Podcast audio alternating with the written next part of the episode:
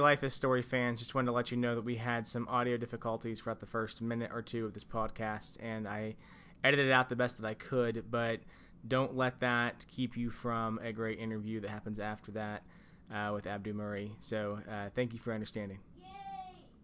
Hello and welcome to the Life is Story podcast. I'm Josh Olds, and today my guest is Abdu Murray. He's the North American director for the Ravi Zacharias International Ministries, along with, uh, well, I think a lot of other things. Hi. Yeah, hi, Josh. Uh, I'm actually not the North American director anymore. I'm the senior vice president. There's Oh, another wow. guy who's the North American director now. Okay. So I Well, I, I tell you what, I, I was looking at your bio at a couple different places, and I saw both, and I didn't know which one was most current, so I picked the wrong oh, one. yeah. Yeah. No, okay. So we're talking to you today um, because of the book that you've written with Ravi called "Seeing Jesus from the East." Uh, so welcome to the program. I'm, I'm excited to talk to you about this book. Oh, thanks, Josh, for having me on. I'm excited to talk about this book. Yeah, let's let's just jump, just I think, right into the heart of the conversation, and, and just, and I don't mean this to be an antagonistic question, but I think for a lot of American Christians in the West, they're asking why, why is this the perspective that we should even consider? Well, um, a, a couple of reasons why Westerners really should care about how Easterners see Jesus is first, if, if if you don't understand Jesus in his Eastern context, then you really won't understand Jesus in any context. Um, the, the the reason is because Jesus lived, breathed, did his ministry, exists a certain way. Or this phrase is puzzling to me. Well, it's puzzling to you because you're not from the East, but if you understand uh, the context or the, the way in which Easterners speak to each other, suddenly I think things will become more enriched and enlightening, um, and you'll get a better picture of Jesus and to all of humanity in the most important and pressing times of, uh, of history. But the second reason is that Jesus addressed issues that we in the West, in the 21st century West, are still wrestling with.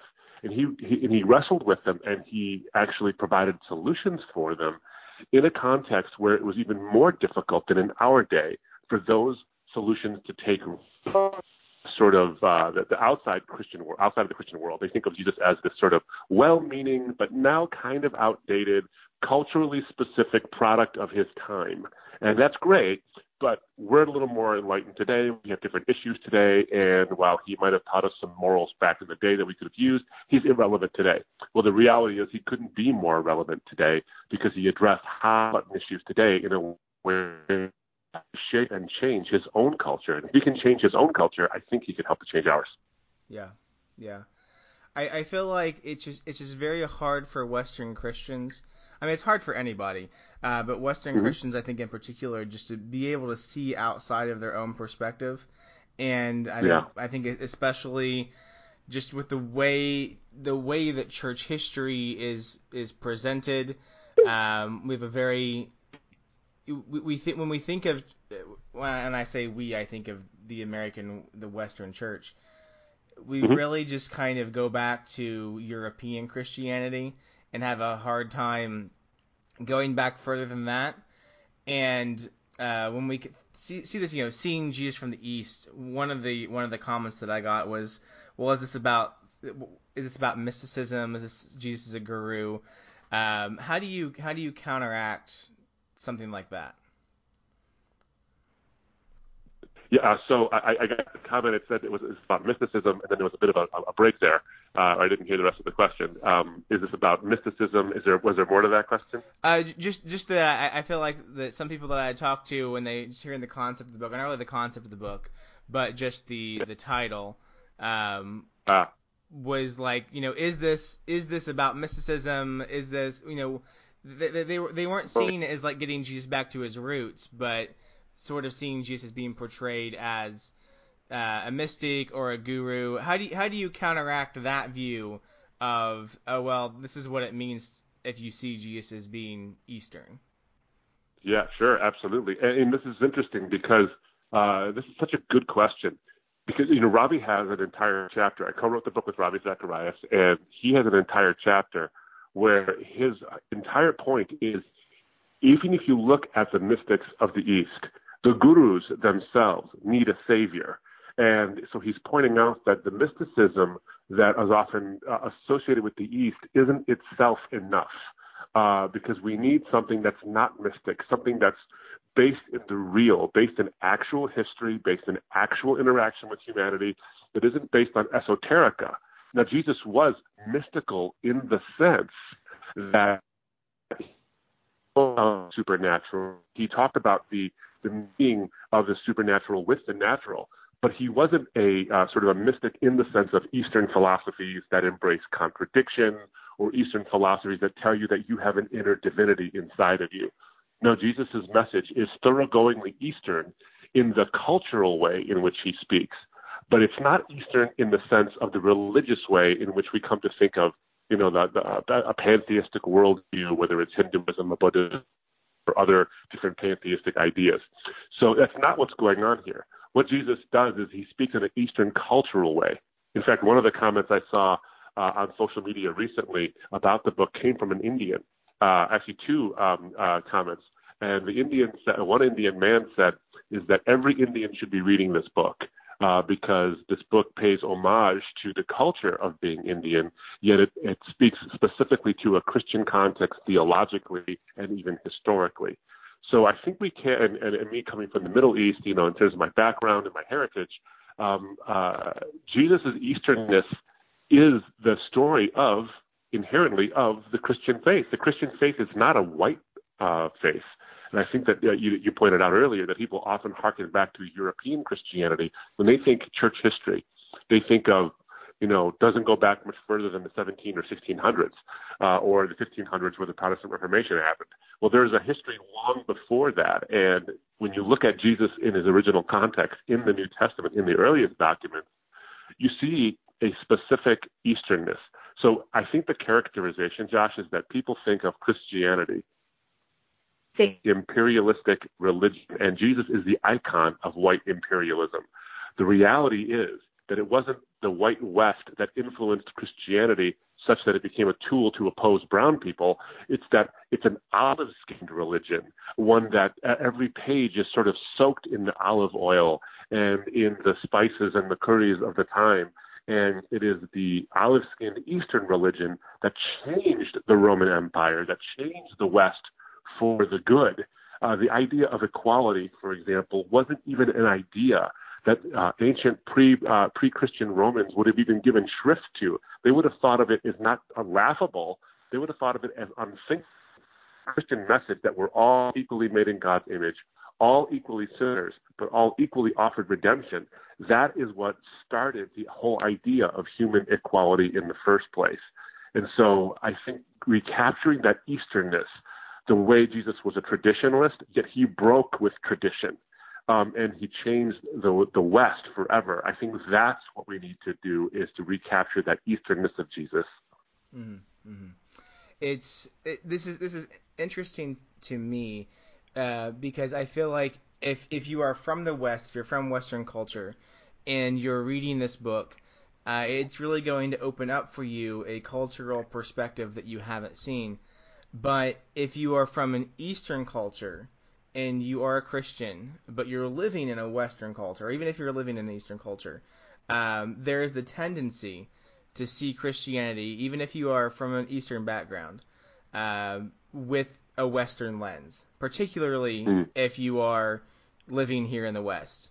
Uh, have you mm. run in Have you run into people like that um, that have you know Eastern heritage but live in the West now that that have been like this ties together my faith and my culture. Because there's so many people uh, today that are from the East but they really do see Christianity as you know the white man's religion Oh, absolutely. In fact, I'll, I'll, I'll confess this to you, Josh. Before I became a Christian, you know, I come from my, my heritage is Lebanese, and I come from a Muslim background. At the time, what I would think to myself is the reason Islam was attractive is because it recaptures the ancientness, the actual Easternness of God's uh, revelation to humanity. Yes, it's a universal religion, but it spoke to me as an Arab, as it were.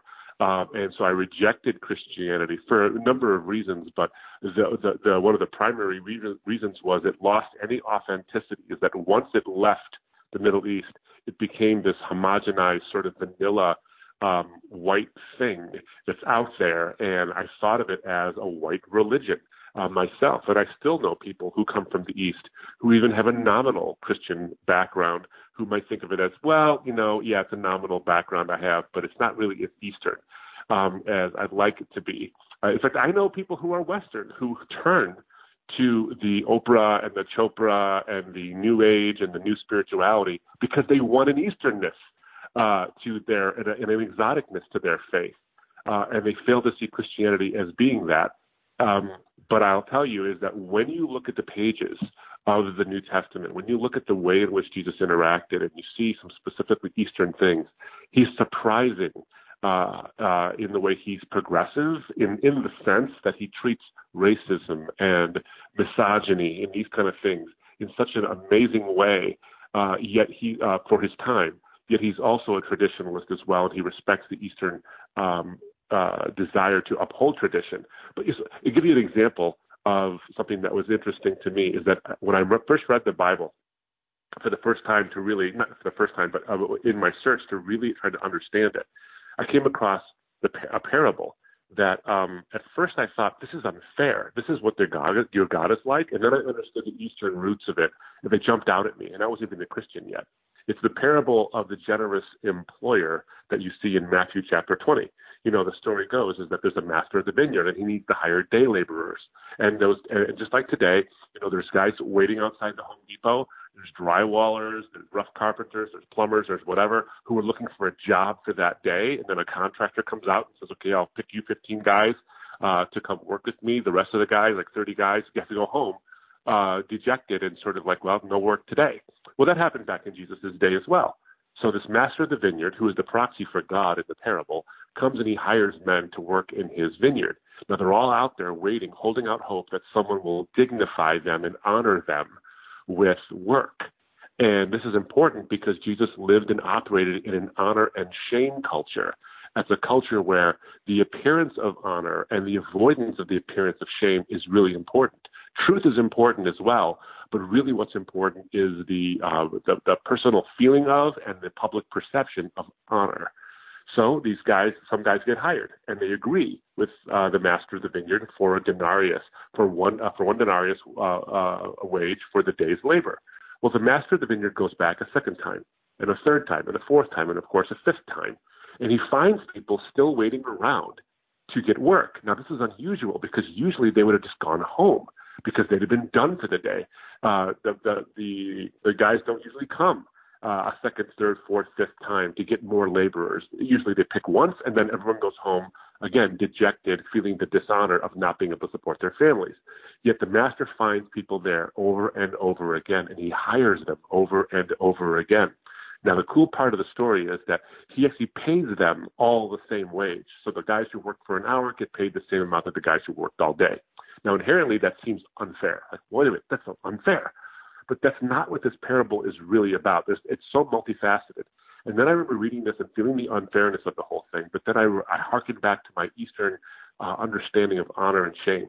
What the master of the vineyard did was that he honored the fact that these men were holding out hope that someone would dignify them with a day's worth of work so they could go back to their family in the honor of saying, I did this. I worked today and I earned this for us. I, instead of going back and home in the shame of saying no food today. And what he did was because they held out hope the whole day, he credited their hope their faith that someone would honor them. He credited it as if it was work. And so he paid them the same amount of money. Now that's interesting to me because that harkens right back to Abraham, where we find that Abraham's faith was credited to him as righteousness. Jesus is operating in an honor shame culture in an Eastern context makes that evident to us. Also, though, we see the conundrum of the idea of can God be sovereign and humans have free will answered in this parable because the guys who got who got paid the same amount of money who, who worked the whole day but got paid the same amount of money as the guys who worked an hour, they say, wait a minute, you owe us more money. We worked longer. And what does the master of the vineyard say? He says, Friend, didn't you agree with me? In other words, didn't you exercise your free will to agree with me that this is a fair wage? And can't I be generous to whom I choose to be generous? His sovereignty. So you see human free will in the negotiation and God's sovereignty in who he picks and who he hires all interacting together. So that's an East, uh, so that you have an Eastern honor shame culture. You have a Western sort of philosophical conundrum uh, being addressed at the same time. And if we understand Jesus in his Eastern context, we'll see parables like this come to life. So the Easterner can get his mind and his heart satisfied, and the Westerner can have a richer understanding of who Jesus actually is. Mm-hmm. Yeah, when I was reading through that part of the book, um, I had really never looked at it there with the context of sovereignty and free will. So that really, mm. I think, changed my perspective on it and helped me see see that parable in a new way. Um, mm. You know that, and you bring up the idea of the Eastern honor shame perspective versus the Western sort of guilt innocence perspective. Can can you talk mm-hmm. just a little, a little bit about that for listeners who may not be as familiar with that concept of um, what what difference does that make, and especially coming most listeners coming from a Western perspective. Um, yeah. What what difference is there between the Western perspective and the Eastern? Now, I will say this is that it's an excellent question, but I think that the the the well, I will say this is that as we see time progress, and even now in our current cultural perspective, we're seeing the differences get smaller and smaller, but there is still differences. So here's what the, the, basically the difference is: is sociologists and missiologists will talk about the differences in the sort of way in which authority and morality is enforced in different cultures. So every culture basically just has, you know, there's uh, human beings have an innate sense of morality, of right and wrong um, they express it differently and they enforce it differently. So in the West, we have what's called an innocence and guilt culture. We focus on innocence and we focus on guilt. If I am free, if I have done nothing wrong, then I am inherently innocent. If I do something wrong, I become guilty. Now, in the in the West, we have sort of an internal locus of uh, enforcement of morality. So if I do something wrong, then what that means is that I'll have an internal sense of guilt.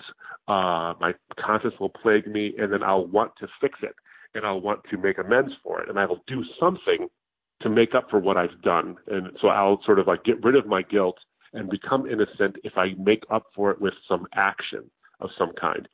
In, so that's an innocence guilt culture. There's an internal locus of moral control. Um, in the West, in the East, they're just as moral as everybody else is, but the, the, the enforcement of morality is external. So if I do something, uh, I, I, I'll pick something in the East. I'll do something that conforms to the social mores of that culture because I want to do that which brings honor to the community. It's more, it's less individualistic than the West. It's more communal. So what I do affects my family. What I what my family does affects the community. What the community does affects the entire nation. So uh, in order to avoid the appearance of shame, I'll do that which the community thinks is honorable. And um, and then the community can actually say, well, what you've done here is shameful, and then I become a shameful person. So the the biggest distinction here is that in the in the West, if I go against the rules, I have done something bad. And in the East, if I go against the rules, I have become someone bad, which means that the, the, the change that needs to occur in order to fix it is not just do something to make up for it. It's actually get a new identity altogether. Now you can see the way in which the gospel message is actually bilingual on this because the gospel message is about Jesus his imputed innocence, his imputed righteousness comes to us so that our sin, our guilt can be judged on the cross in him.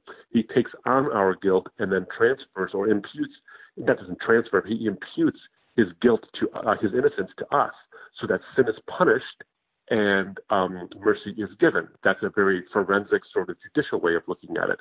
In the, in the East, there's also the idea that Jesus bears our shame for our bad actions.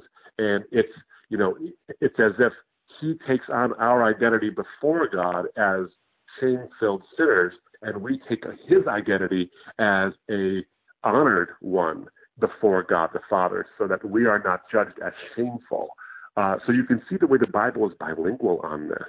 Um, so there is big differences in terms of the locus of morality and the perception of immorality, uh, which factors into the gospel. But one thing, Josh, I think that's important for us to point out is that in the West, and this is another reason why Westerners should care how Easterners see Jesus. In the West, we're quickly becoming more and more like an honor and shame society. I mean, I think about think about this. We have this phrase now, the cancel culture.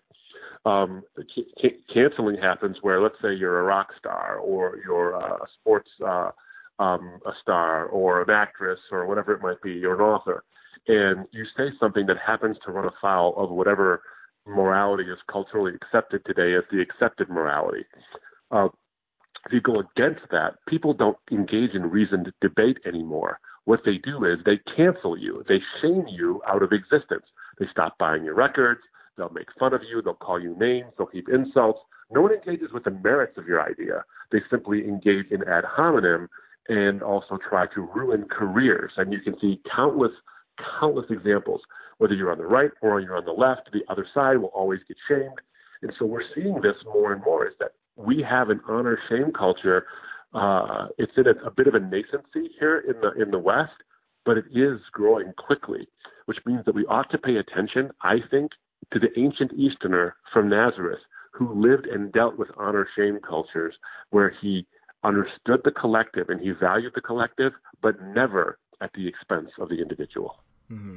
Mm-hmm. I think it's so interesting because, um, I, I, do you think that's a product of just the world becoming a smaller place with technology, uh, and with more immigration that, that these cultures no longer seem quite so divided, or what do you think is the purpose, the history in the Western culture kind of becoming more honor shame oriented?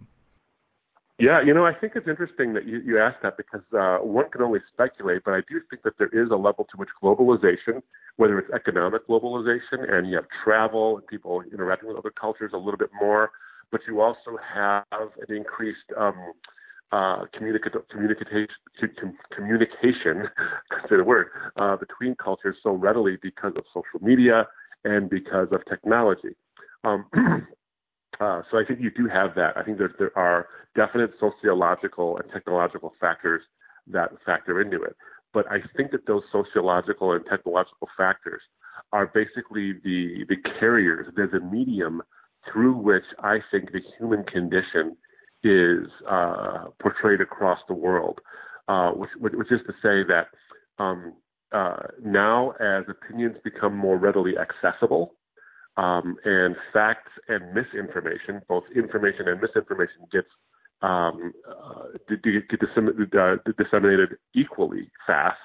Um, we have we no longer engage in the debate because um, we take offense so easily, which is, by the way, a very Eastern thing.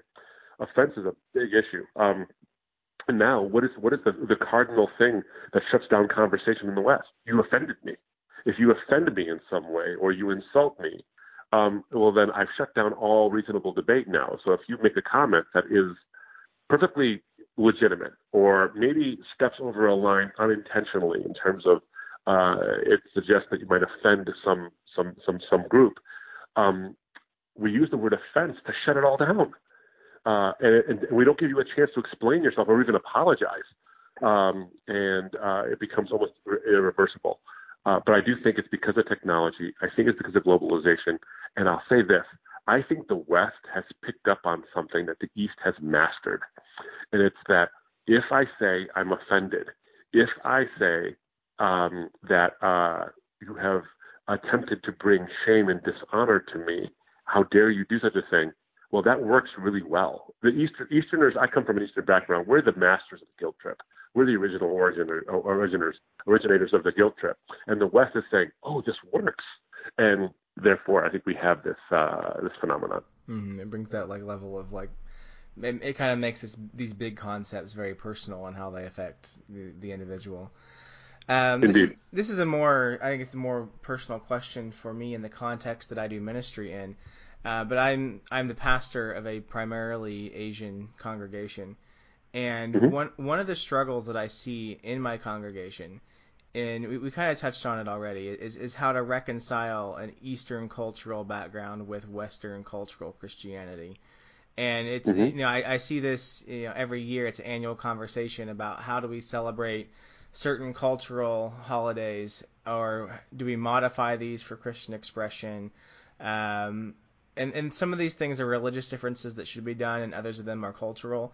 And mm-hmm. so, as someone who has grown up, I think with with somewhat of a similar background, what advice do you have to my congregation for navigating the challenges of embracing their Christianity, but also embracing their Easternness? Wow, that's a great question, and I think that the, the the, advice I would say is this: is that what what what is if you're a committed Christian, what becomes the rule of faith and practice for us? And this is the, the obvious question is the scriptures themselves. They are the standard, and the reason they're the standard is because they do speak cross culturally, so they do allow for the effort to actually respect various cultures um, uh, while at the same time saying there are certain aspects of various cultures that aren't biblical.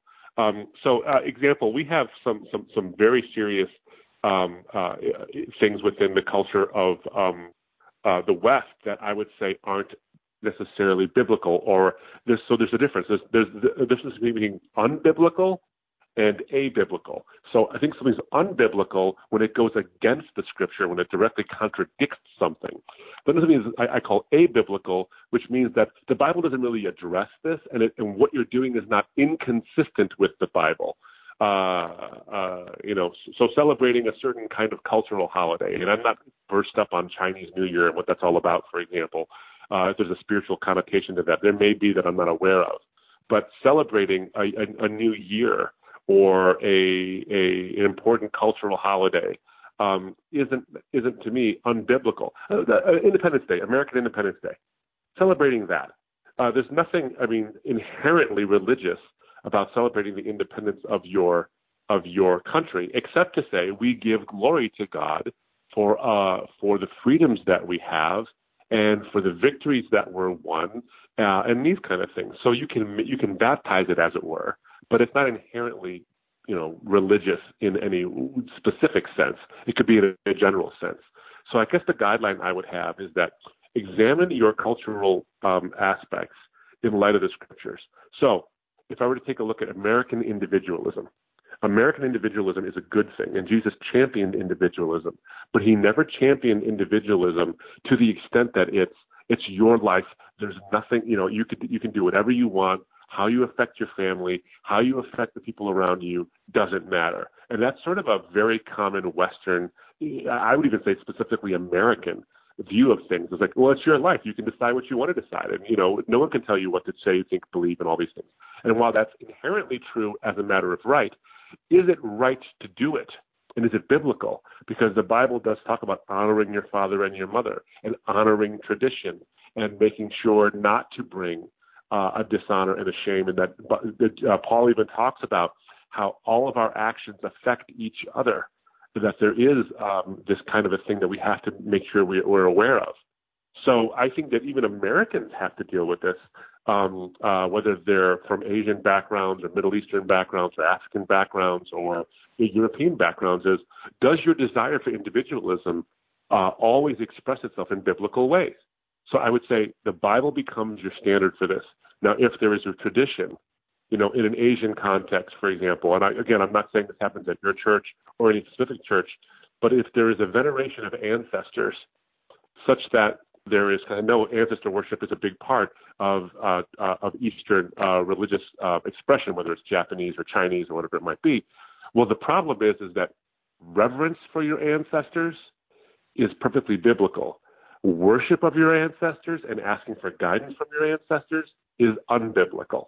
And so I think that, that that's an example where if you if you were a new Christian from an Asian background, you have to take in what does the Bible say about these things and you have to. We have to jettison those things which are which are unbiblical, but we can maintain those things which are inherently biblical as well. So I think that's the the, the tough part is um, uh, it, it becomes an individualized basis or a culture by culture specific basis.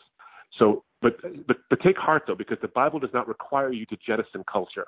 It does not require you to become Western. In fact, I would say that the biggest challenge, honestly, is for Westerners to embrace the Easternness of Jesus as opposed to Easterners embracing the Westernness of Jesus. Yeah, yeah. Thank you for that answer. Um, well, our, our time is up, and I want to close, but I would, I'd be remiss if I didn't end with this. And um, I, the book was written by you and Ravi, but I, I know that uh, Nabeel Qureshi um, kind of was the brainchild of this book. Uh, mm-hmm. Uh, he was the one who wanted to write it. How did knowing him and wanting to honor his legacy affect the writing of this book? Well, it did a lot, and uh, just to, in a short uh, synopsis of this is that this was Nabeel's idea. He approached Ravi and wanted to address Jesus' Easternness from uh, from a Muslim perspective, but also a transplanted Indian perspective. And so when Nabeel passed, um, Ravi called me and asked me to be a part of it, and immediately I wanted to do that. Uh, Nabeel and I have had so many conversations about the Easternness of Jesus, about the way in which the honor shame paradigm actually works out in the Bible, but also can apply in the West. Uh, in fact, this was before when Nabeel told me his idea for this book. I was sort of uh, downtrodden at first. I'm like, oh shoot, I want to write that book.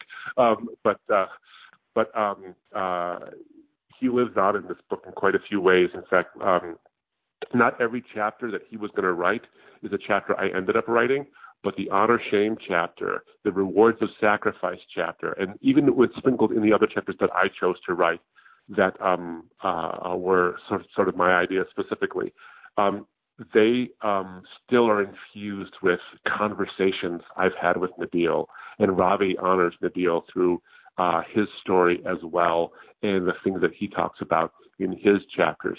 So Nabeel was the progenitor of this book and uh, his ideas and his expressions and his conversations with us. Uh, Ravi as an older mentor, me as a bigger brother, um, uh, they live on in there. Yeah, yeah. Nabeel was a great guy. I had the chance to interview him on this podcast. Um, I think about mm. a year um, before his diagnosis, and had kind of followed mm. his journey all the way through that, and you know, deeply mm. saddened, and still still think of him. Um, on the occasion, pretty much any time that I am doing any sort of apologetics work uh, in the Muslim world, um, I'm drawing on what I've learned from him. Uh, so thankful, thankful for his legacy, and thankful to see it continuing on uh, in your ministry uh, in in the lives of other people. Uh, so well, Abdu, thank you very much. Uh, I want to thank you for taking time out of your day to be on the podcast. I mean, I don't know what else you're doing in this time of quarantine. Um, I think you're in you're in Michigan, right? So you guys are still pretty much shut down for a while. Uh, I'm an we we are yeah we are, but uh, we're doing a lot though. A lot of writing and a lot of uh, a lot of interviews and mm-hmm. uh, media opportunities to do ministry all over the world. So uh, through digital means, yeah. Yeah, well, redeem the time. So uh, thank you, thank you for being on the podcast. I really appreciate it. Um, again, the book is "Seeing Jesus from the East" by Ravi Zacharias and Abdu Murray. It released uh, just about a week ago, I think, at the end of April, and it is a um, a, a perhaps a different perspective on Jesus than you have than you have read before, and it's a perspective that is sorely, sorely needed here in the Western world.